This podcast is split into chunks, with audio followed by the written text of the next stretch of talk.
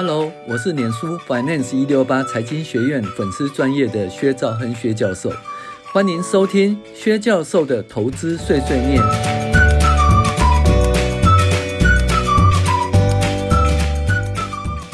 各位网友，大家好，我是薛兆亨薛教授。那我们现在来讲《开启心中无尽藏》第五集啊，那就是介绍 Part Four，通往财务自由之路。那现在开始来介绍通往财务自由之路喽。那首先呢，通往财务自由之路呢，基本上有四个那个单元哈。第一个叫什么叫财务自由？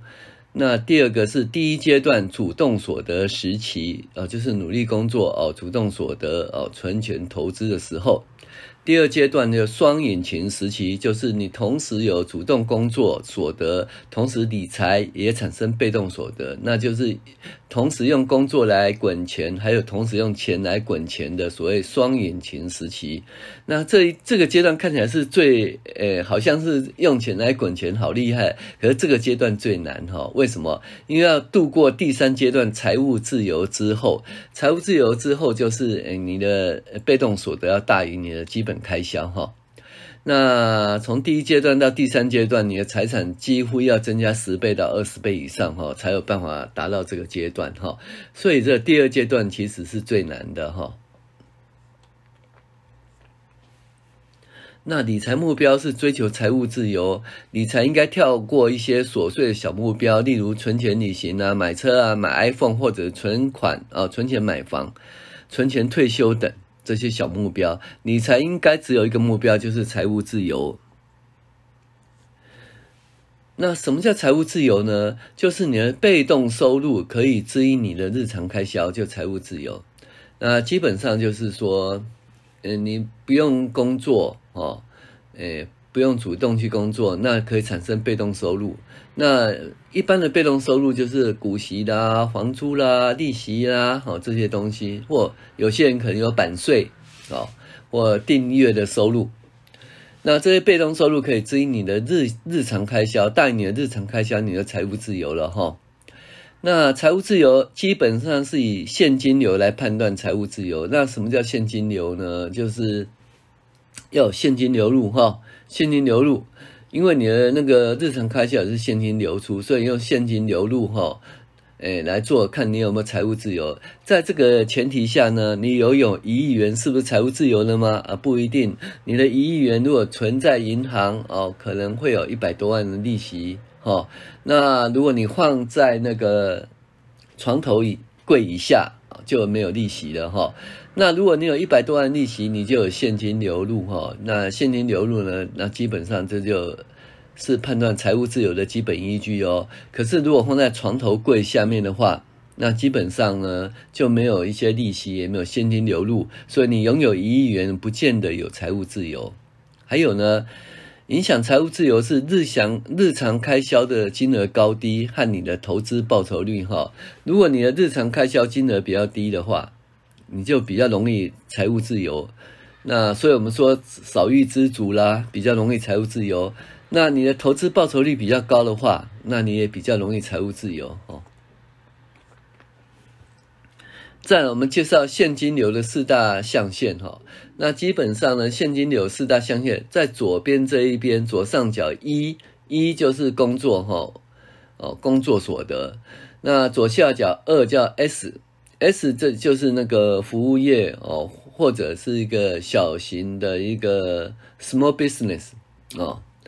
那右边右上角 B 是 business，然后右边的右下角是 I，I 是 investment，就是投资。那基本上呢，在现金流四大象限左边呢，E 跟 S 呢，基本上都是一个主动所得。为什么呢？你那个员工呢，必须要为老板服务，我要工作才有所得。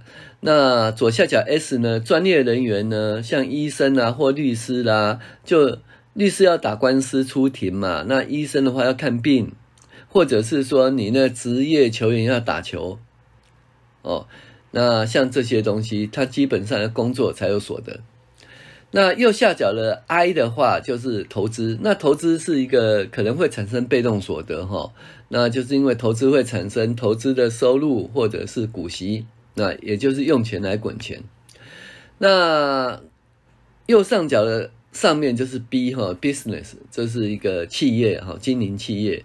那这个经营企业，它基本上呢，我们是要讲说，哎，不用去工作，也可以产生现金流入，所以它是一个经营的模式。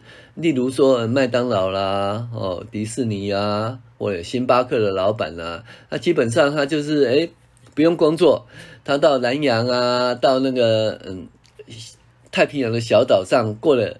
半年或一年，诶，他的工作公司仍然运作得很好，自动会有现金流入进来哈。那这就是所谓的被动所得。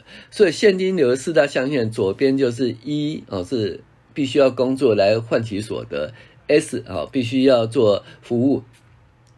例如说，诶，你是专业的法律人员啊，是律师啊，你要出庭才有所得啊。那或者你是医生，你要这看病才有所得哈。那右边呢是 B 啊，B 就是最厉害的。E 呢，劳工呢，员工为他工作；S 专业人为他服务；I 呢，诶，提供钱给 B。可是 B 是最难的哦，因为要创业，而且必须要产生一个自动现金流入的一个诶的一个经营模式哈。那 I 的话基本上是投资收入，就是用钱来赚钱的哈。那我们尽量呢是能够从左边的 E 跟 S，就是呃上班工作或提供服务哦，来迈向右边哦到 B 哦，就是 business 或者是 I 或投资。那基本上要创业成功很不容易，所以我们还是要被动所得，主要是 I，就是 investment，靠投资来赚钱，靠钱来赚钱。好，我们认识资产跟负债哈。那首先呢，就是资产就是能够产生现金流入的叫资产哈。那负债的话，就是会产生现金流出的叫负债哈。那比如说你的收入大于支出的话。产生现金流入就资产，那这个是股票、债券、基金呢、基本上是资产呐、啊。那不动产，如果你产生现金流入了，例如说你是租租出去的话，也是资产哈。那负债呢，基本上是产生现金流出，比如说你有一辆保时捷啊。那基本上是一个负债，它产生一个现金流出哈。好啊，那你说你有珍珠项链好了，那珍珠项链呢？如果你像林志玲，她挂在呃挂在颈部的话，它是能产生现金流入哈。可是你的珍珠项链呢是放在那个保险柜里面，而且还要定期保养哈。那基本上它是一个负债哈。所以资产跟负债就很清楚，能够产生现金流入叫资产哈，那产生现金流出叫负债。可是资产呢，也有好资产跟坏资产哈。那所有资产就是产生现金流入的，就是资产。那股票有股息啦，哦，所以呢，能够带来股息的，呃，产生现金流量就是资产，对不对？好，这是资产没错。但是呢，如果你是在高档买进，比如说在民国二二零零八年的九千三百点的时候买进，那基本上因为。它还是能够带来你的现金流入啦，可是因为它同样的钱带来较少的现金流入呢，股息比较少，对不对？这就是一个坏资产。那什么是好资产呢？在那个二零零八年年底呢，三千九百点买进了股票了，那基本上它也是能够带来股息，所以是资产。但是同样的钱，它可以带来更多的股息啦，所以在低档买进呢，就是好资产哈。所以呢，就纵使是资产，也有好资产跟坏资产。我们尽量是买好资产哈。我们要买资产，不要买负债。那我们尽量买好资产哦，不要买坏资产哈。那如何判断那个股市的高低呢？我们呃这门课或者说财务分析就会再教大家一些细节。好，我们现在来讲哈，管理资金哈要循序渐进。那韩信点兵，多多益善，当然越多越好啦。那可是你看哦，武长管理五个人，百夫长管理一百个人，千夫长管理一千个人，五千夫长管理五千个人，将军管理一万人，大将军管理十万人哈。那基本上是循序渐进，慢慢来的。那你要学会管理财产哦，管理金钱是管理四位数字呢，几千元；五位数字几万元；六位数字几十万；七位数字呢几百万；八位数字几千万；九位数字上亿哦。那这也是说慢慢来，慢慢管理来。那什么叫亿万富翁呢？开法拉利叫亿万富翁呢？哦，其实我告诉你，亿万富翁就是每天输赢七位数字啊。也就是每天输赢百万元哈，就是亿万富翁。那你有能力每天输赢百万元吗？我看你应该也是没能力，这是慢慢学上去的哈。就说你到了六位数字呢，那每天输赢几千万元，你就慢慢习惯了。七位数字呢，啊，每天输赢呢，呃，几万块。六位数字每天输赢几千块，七位数字每天输赢几万块，到八位数字呢，每天输赢就几十万。哦，那就慢慢慢慢这样学上去哦，你才有办法管理哈，很多的资金哈。所以学习资金是慢慢来，循序渐进的哈。那管理九位数字很不容易哦。其实呢，很多人就是得了乐透哈，那乐透他可能一下就上亿，但是这些人的悲惨哈，他的结他的结果其实是很悲惨的哈，因为他没有能力管理九位数字哈。那十六岁美少女呢？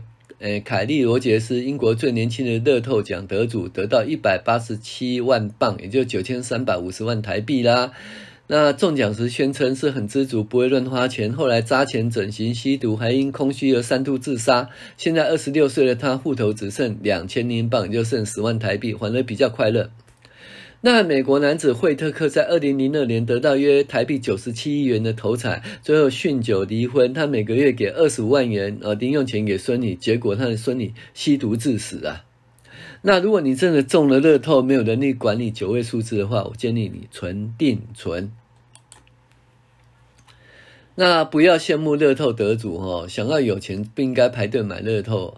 那这是呢杨杨思棒医生的脸书讲的哦，他说如果想乐透致富呃致富哦，很多统计告诉大家，乐透组在七年内会耗尽奖金。那如果期待结婚致富，那你要成为专业人士，在特定领域有所成就，有钱人才愿意请你当女婿。而且呢，像这种当女婿，其实在那边是很没有地位的哈。那想要谈继承财富，那统计数字告诉你，不用求别人从精子开始赢，其实致富者来自继承比例远比你想象的还低啦。那所以呢，你要致富的话，四十二章经有言哈。佛说：“财色于人，人之不舍。譬如刀刃有蜜，不足一餐之美。小儿舔之，哦，则有割手之患。那如果你没有能力哦，管理十位数字的钱财呢？那基本上哦，这钱可能会给你有割手、割舌之患呢，哈、哦。所以你要有能力管理哦。”那我觉得你没有能力管理十位数字钱财的话，我觉得说你捐款之外，剩下就定存了。不要以为自己是神哈，等到你慢慢学、慢慢学，学到有办法管理到十位数字，也就是十亿元的时候，你才有办法管理自己的财产哦。因为在那个时候，会有很多人呢。当你中乐透，很多人会在你旁边，一些蝴蝶、蜜蜂啊，他也想办你啊，要跟你借钱呐、啊，要卖东西给你，要跟你骗钱，要让你吸毒啦、要让你赌博，要你票哦，就是他从你这边捞钱出来。那你如果没有能力管理这个九位数字的钱，你的钱很快散散尽了，而且呢，身败名裂，这就是割舌之患了哦。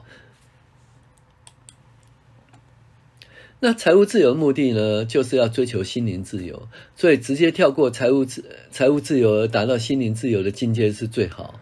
但是呢，不同根器人要有不同的方法了哦。像我们这种普通根器人，由于有羁绊，要照顾好生活哦，所以呢，必须理财理好，才能进而追求心灵自由。那其实我也是在追求不动心投资法的境界。那目前就小小心得跟大家修行哈。